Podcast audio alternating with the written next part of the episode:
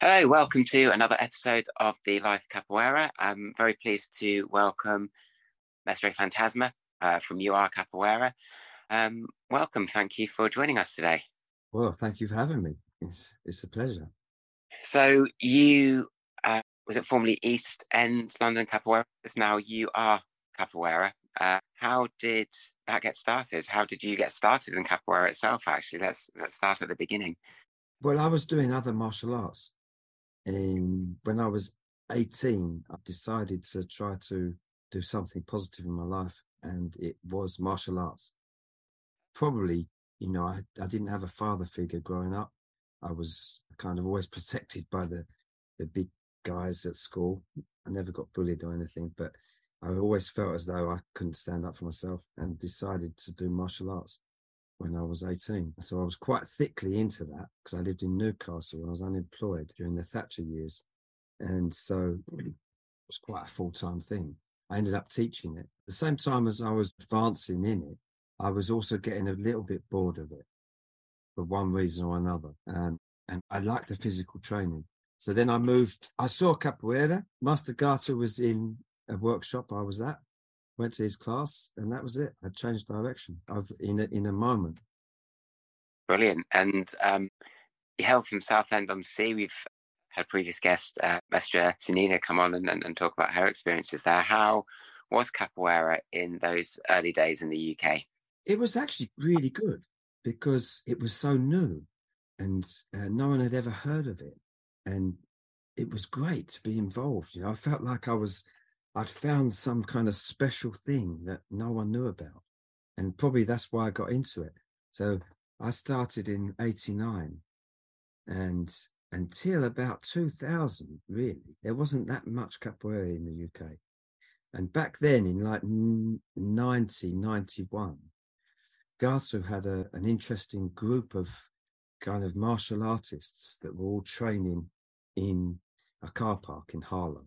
So I, I went there because I'd moved to Newcastle just before I met Gato. I moved from Newcastle, sorry, just before I met Gato. And when he said, Oh, my group's in Harlow, I thought, Oh, well, that's not too far from me. Brilliant. You know, I can zip up there if I get someone uh, to help me. You know, it's, I never had a car, I never drove.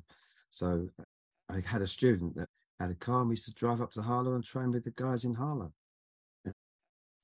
And that went on for a year or two before I moved to London.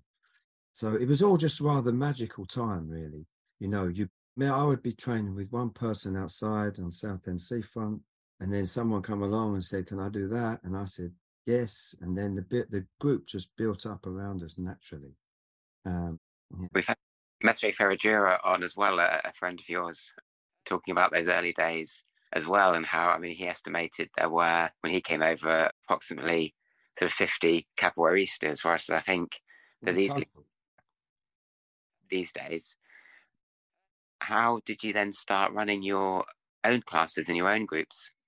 Well, yeah, yeah. I had two moments. There was one in Southend and then another one in London. Um, the one in Southend was really simple because I was a friend of mine that I'd known since I was a child came around and saw me doing the ginga started teaching him. Someone heard about Simon doing this weird martial art. Someone else joined. Next thing I knew, a little black guy called Jude, who, was, who became quite a figure in capoeira at that time. Mm. He'd just come out of prison. He uh, was a rapper. He was an ex-boxer, ex-professional boxer, very small, kind of featherweight or something.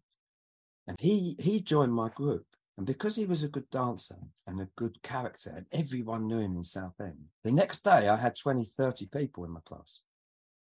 So then it all became a, a rather a challenge to know how to deal with it. So, but I kept myself in front because I used, I was the one going to train with Pachinho in Harlow or Gato when he came in the summer.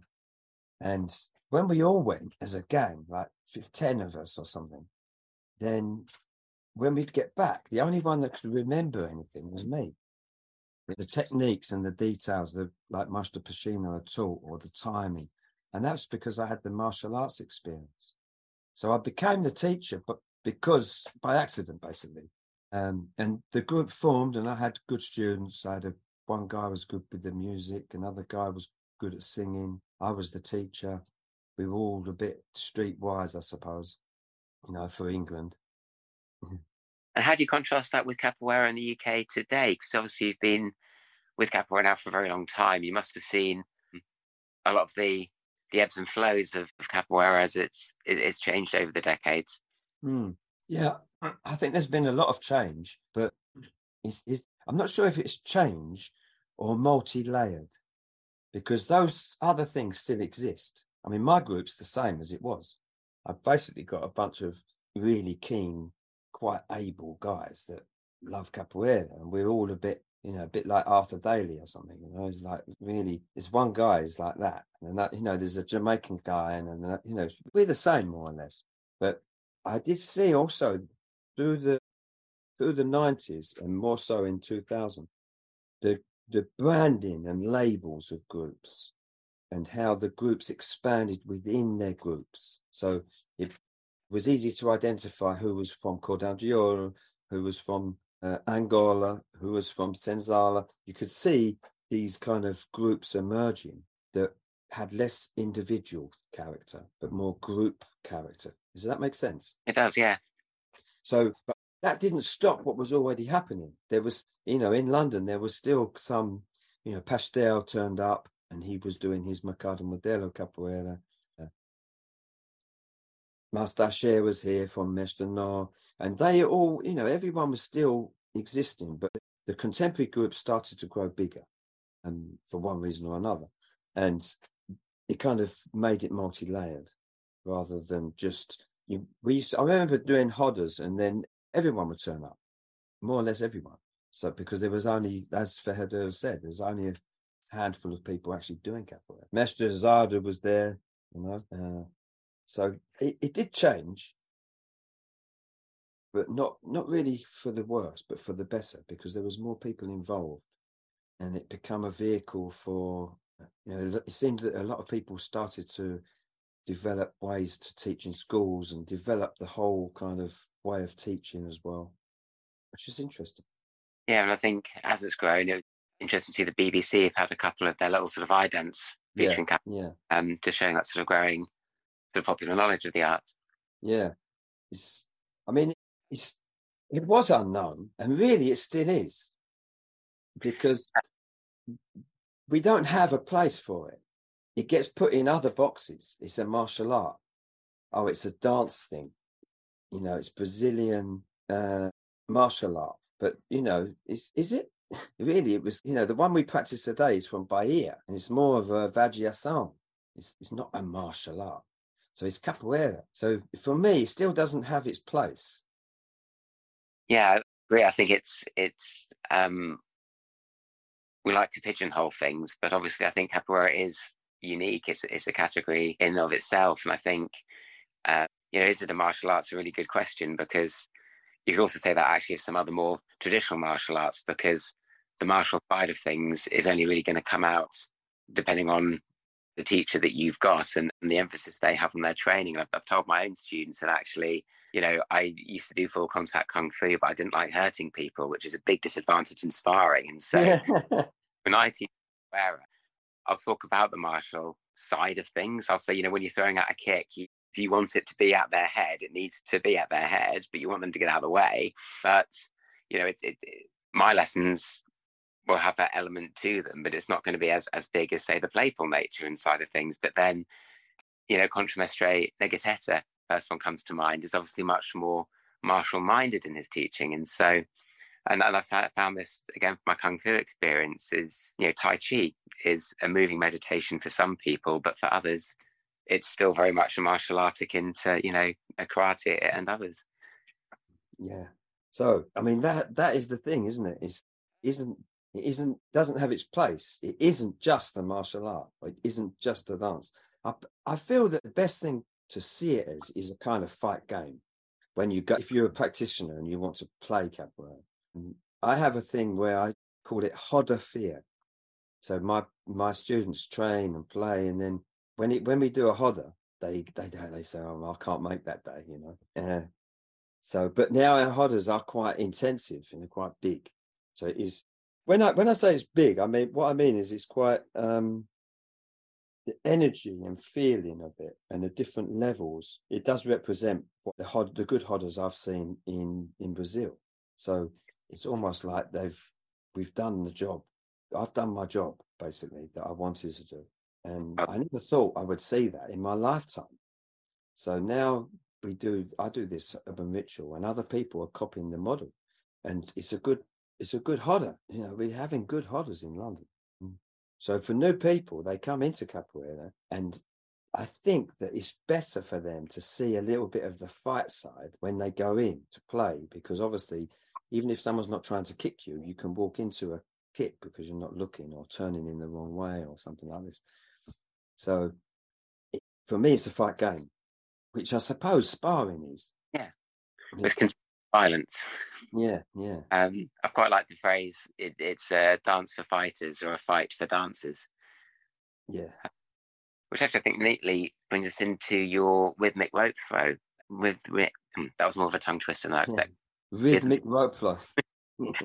um, because I know that you also um, into Cuban dance and things, and you've combined your your love of dance, your love of capoeira, with a new sort of exercise program. Would you like to talk a bit about that? Well, that's I mean that's quite a good thing for me right now because of its because of its impact on my body basically. I got involved with Cuban dance kind of by accident. I was just interested in Matthias Assunção, the historian. He once said to me, oh, in the future, we'll find out more about capoeira roots looking into other activities in other places. So then I stumbled across Cuban rumba in in Havana, and there was one guy here in, in London who was a really it's like a it's like a master, you know. Uh, I became friends with him, started learning a little bit of music. Then I met my partner Luanda, and we started going to Cuba once a year to do a dance fest. And I, I started to get into the dance. So a lot of the movement from the Orisha dance are really similar to the way I understand the capoeira ginga. So, you know, these things really connected for me. And the the influence it had was kind of a confirmation of many things that I'd already thought about how how the movement and the music need to be in connected. You know, not the movements isn't separate from the music, but the music, the song, and the movement all fit together. Um, and being involved with the Cuban stuff, really, because they have all the, it's quite an open religious ceremonies, and they have this rumba that they do shows. But basically, Fidel Castro kind of got them on his side when he took power and just made it and gave them money just to develop, you know. So in Brazil, people were being so it was still marginalized in the 60s, even when I went there in the 90s. But in Cuba, they were actually being given places to teach and uh, money to survive and tours to do around the world with folkloric dance. And so, you know, they were really supported quite well for it. Um, so the similarities for me were really interesting and helped me develop my own style and that's why I called it You Are Capoeira because it's like urban ritual and You Are Capoeira. So then in lockdown, I stumbled across the the rope flow Uh, from David Weck in America, who's a kind of inventor of different forms of exercise to improve your ability and not yeah to prove your ability of whatever you do and rope flow is one of the things that i liked from his teachings and the way that they do it, it doesn't have formed dance steps within it. So then, accidentally, I kind of discovered that the, the basic principles of the Cuban dance that I'd learned really helps my idea of rope flow. And I started really getting into it. Also, it was really difficult to do one. There were some moves I couldn't do on one side and I could do on the other. And I really noticed the uh, how the right hand compensates for the left. Or if I brought the left up, then that means that I bring the right down, if you know what I mean. So you get this balance. So ended up that all the little injuries that I've had for years, that sometimes I would feel walking home after teaching, disappeared. Everything. I had a little pain in my neck, disappeared. thing in my ankle used to come more or less, more or less every time I talk. Afterwards, I could feel a little thing in my ankle. I go to bed. It, when I wake up, it's gone. But now it's gone. And I think it's the road flux. It's the only thing I've done that's, that's been, uh, that's only thing that's changed. So for me, I'm now I'm developing rope flow as a rhythmic rope flow because there's a, quite a lot of it on the internet. You can find like lots of moves. But the way I'm doing it, it's more like a ginga. So there's the whole bodies thing, and you know, there's certain things that really fit for the ginga. And now I use it for people that arrive at capoeira that want to do capoeira but actually aren't fit enough or and doesn't have that coordination. They're they're not they're not able really to get my tip the class without going home aching and thinking, oh, it's not for me. So now I give them a rope, or they buy a rope. And once you've got that rope in your house, providing you've got a space, and you can have a little go whenever you want. And you end up, the thing with it is that it's, it's a figure of eight movement in the shoulders that really helps the back. And then it's the arm twisting as well. And those two things combined with the bit I added, which is the kind of bounce. We call it the bounce, but it's a drop. Um, it, you know, it's ended up that students that have been struggling with me to get my type of ginga get the rope, achieve lots with the rope, and then they feel, oh, okay, I can do, I, I can do it in capoeira, and they've actually grown in capoeira as well. So I'm just finding it as a, a really interesting prop. Yeah, that sounds really interesting. It is super interesting. And the other thing as well is like I've done a bit boxing. So boxers, they always have a dominant side and they always use skipping for balance. So you're equal, you're doing something that's equal. So this is the same, except you've got all this shoulder rotation and like walking, and you can use it like batting or throwing or hitting, and you can do lots of different things with it. So it's just becoming a fantastic prop. It sounds like a really good bit of cross training as well, and particularly you were talking about how we've got to have that dominant side, and, and, with the rope, you're finding that your right hand could do it, your left couldn't, and then you're sort of building up. Because yeah. obviously, being right or left-handed, we tend to, as our life goes on, we end up being more asymmetric because one side of our body ends up doing more, and this sounds like a really good way to compensate for that.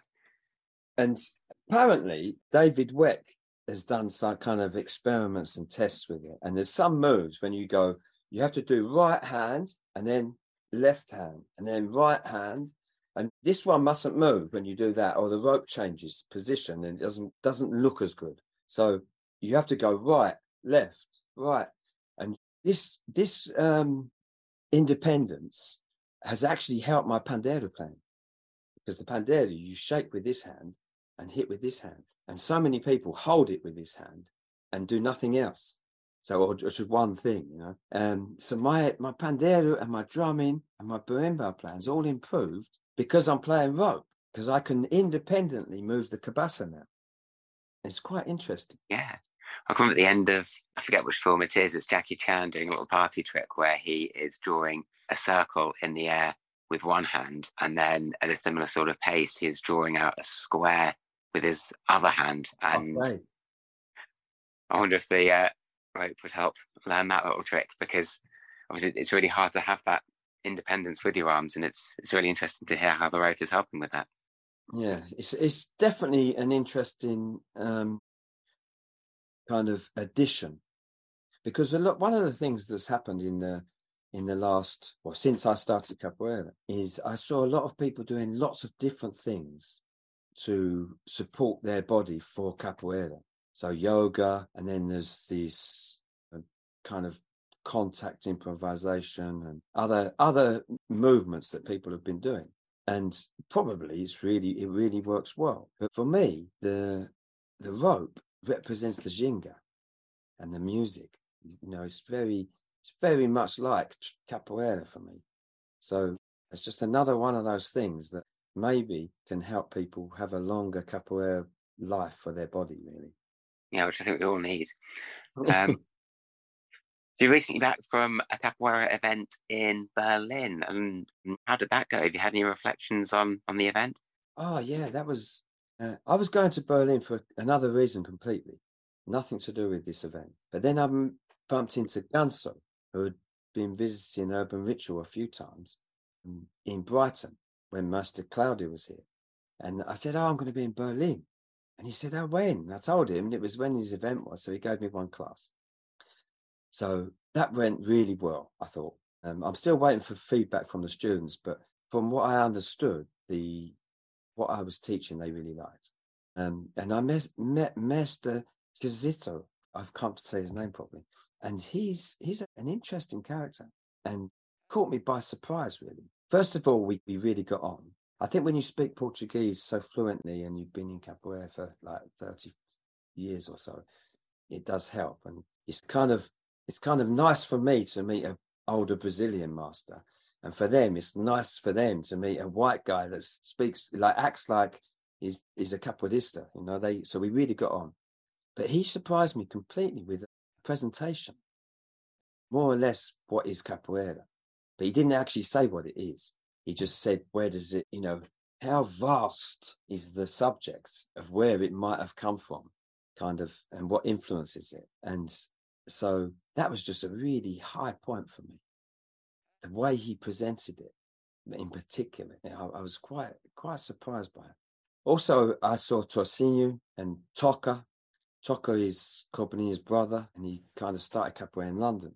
And he, he was here I think it's 10 years now. He went to Berlin and he's developed what seems to be a really good roda in Berlin.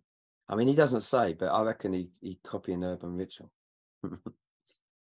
so it was just fantastic to be there by accident. Yeah, that's uh, really good stroke of luck. And the, the, last question I like to ask on this podcast with all my guests, which I think event will probably help with, is what is capoeira?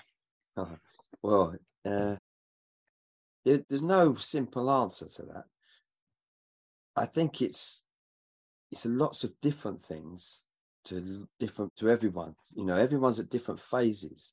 So depending in which phase you're at, you can see it as something different. Also, the the kind of influence of the master or the group changes what it is. So, you know, some groups are more movement based, other groups maybe are more, uh, maybe more spiritual or connected to some other kind of search within themselves. Some seem, although I don't, haven't seen any recently, but I've seen videos. They've seemed a bit more like almost like karate or fighting and kind of going in there uh, kind of jujitsu, almost, you know, they jingo, do a few things and then they want to grab each other.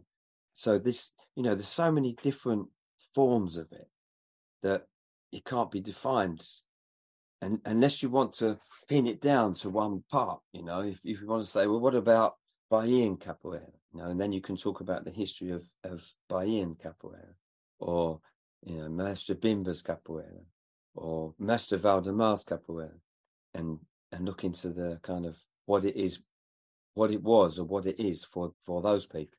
But for me is um it kind of saved my life, really. You know, it's it became a subject of study that satisfied all my kind of needs, gave me a good social network, but most importantly, my students become my family. So really, capoeira is not like my family. Lovely.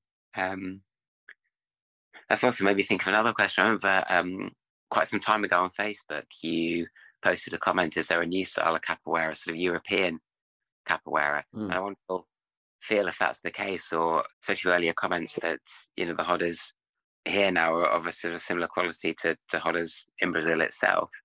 Is not not all of them. Oh yeah, of course, but but uh, yeah, I mean it's an interesting thing. I do believe I saw things. No, I don't believe. I saw some things change. So, and they probably still it's, it's probably still like that but there's a lot more acceptance of people not doing it exactly how they're being asked to. So it's, it's there's been it seems to be formed new way to play the music, for example, often quite slow, and for me quite monotonous, because people don't know the songs, they don't come from the that culture, and they probably haven't spent the time practicing trying to develop what the master's been teaching. So in Brazil, what I saw was quite a strict kind of hierarchy. So you, and it's the same in Cuba, Cuban rumba and music. If you can't make the right sounds, you don't get the chance to try. You know, if you're bashing the instrument and making a noise, when you go to play in the bateria, the, the masters take you off politely or impolitely, often politely. But you know, there's a it's not easy to play these instruments like the berimbau, pandeiro, especially, and drum. So those things really should be practiced, I think, so that you can make the sounds you want. And then you need some sort of musical guidance to really have good music in the Jota. So I think that there has been developed a kind of mediocre version of the music that's been now accepted and recorded and it's, it's it's got its place. But for me, if I if I listen to Valdemar, Bimba, Caiçara, all those guys from before that recorded early, they seem to be playing first of all with a different rhythm, slightly more rhythmical, with the, this kind of bouncy feeling. And often they sing in tune to the berimbau, or they've tuned the berimbau to their voice. And that that's kind of been lost, I think, in the majority of places, not everywhere, but in the majority of places. And it is difficult to have a, a berimbau that you tune to your voice. And then you, you've got three berimbaus. So you've got to find a way to blend the, the four voices, the one of the human singing and the three of the berimbaus, because they're all, they've each got a voice. And it's a part of the capoeira that I really believe is the most important part. Is trying to get your music right. Uh, so I think I was probably talking about the music. I mean, people say they don't like my music, so, and I say why, and and they say, oh, we just, you know, it's too fast or something, and I said, well, maybe it's because you can't play that fast. you know, you don't feel relaxed playing that fast. It's a struggle, but that's all. It's all technical detail. You know, I learned a lot of music with different people, but one of my first few influences from Group Senzala Mestre Peixinho, Sorriso, Garrincha, and they all played quite rhythmically and sang well. So, you know, didn't sing much, but he did sing well. Uh, and then I met Nenel, and eventually I ended up with Boca Rica. And when I met Boca Rica, he really kind of made me realize that your hands move independently, you know. And I was lucky enough to travel with him enough to pick up a few techniques and since then I've always ha- have been lucky in my in my mu- my musical pursuits. Still working on it. I think that that's the main thing that I see has different, and because the music's changed, that affects the movement and the whole feeling in the in the room. You know, there's the heart of capoeira is really the music and the song is the main singer. So, you know, I I see the differences, but I accept as well. Everyone can do whatever they want, and most people are trying to get better at what they're doing. So it's a it's a it's a journey, but there is a difference. I even there's one guy I know in Salvador, and he's a he's a he's a master of capoeira, and he said to me, "Ah, the influence of Europe has come back to Bahia." And I said, "What do you mean?" He said, "Now this is like 15 years ago." He said, "Now they they get the DVDs with the European capoeira and copy it because they, they think that that's what the Europeans want. So they don't want to do the traditional stuff. So he's trying to teach them traditional sequences and, you know, be calm and all that. And they're seeing like really fast kicks and trying to throw each other. And they want to do that. They don't want to do the old traditional stuff. So, you know, that's a first hand example. Is definitely not only is there formed a uh, European capoeira, or let's say outside of Brazil capoeira, is that that's actually gone back to Brazil and affected how capoeira is practiced in Brazil, or not practiced in Brazil, but played in Brazil. You know, it's a it's a conundrum. It's everyone's going in their own ways as well. Everyone can choose. I think it's a bit like in, in social media with audience capture, where you know you get an influencer who does something that's a bit different to the norm, but that gets them lots of hits. And so then that influences them to sort of steer in a new direction. and obviously with the proliferation of, of, of easy access to to videos from all over the world on YouTube and Facebook and TikTok and whatnot, mm, it will be interesting to see how how things evolve. And actually, whereas before, you know, Europe was more isolated from Brazil, but hmm. now mm. everything's just mixing together, and and obviously it's not just Europe. There's the Americas and hmm. Australasia.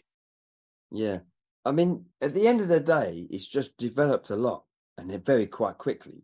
You know, it's very quick how in 20 years it's just exploded. And a lot of a lot of that was based on opportunity rather than planning. And so now we kind of I, I do see people you know they've got a different look on it. They've been here 10 years and now they want to change something before they didn't really it just kind of ran off with them and now they're they're trying to form that into a something more resembling more what they learned when they were in Brazil before. So you know, this it's just a work in progress. I think. Yeah. So, if any of our listeners are in London that would like to train with Mestre Fantasma, would you like to just talk about your group and where people can find you? Okay. Well, at the moment, I'm teaching in more or less in the street, but it's in it's indoors in the street in near King's Cross, in a place called Granary Square. Um, and I've got a website, capoeira.co.uk. So on there is updated and uh, you can see where I am. But in September, I'm going to start in uh, a Cuban Dance Academy, which is actually a ballet academy. But they're opening the doors to all forms of dance. And it's Carlos Acosta's, it's called the Acosta Dance Center. So I'll be teaching there as well. So good luck with that. Yeah, let's see how that goes. I, I've never really taught in a, an academy of such. So suddenly I'm in like almost like a palace and I intend to make it work as best I can. I'll be teaching rope flow and capoeira Angola there. So I, next, starting September, I'm teaching a lot. Brilliant. And are there any other sort of closing thoughts or comments you'd like to say? Uh, well, I suppose if there's if there's no capoeiristas, mm, the, the trick, I believe, of developing good understanding and a way to play is to visit different rodas so that you can kind of value what you've been learning. I think that one of the most important things that I have done for my students is to make sure that we are exposed to different forms of capoeira, different masters and different ideas, and play as many people as from different places, people you don't know. You know, playing people you know is not necessarily as good as playing someone you don't know. Maybe that's what I want to say. Brilliant. Well, thank you very much. We'll be linking to um, the website in the, the description to this this episode as well. And if you'd like to get in touch with podcast with a life capoeira at gmail.com, uh, you can find us on Instagram, Facebook. Um, so thank you very much for listening. And until next time, ciao.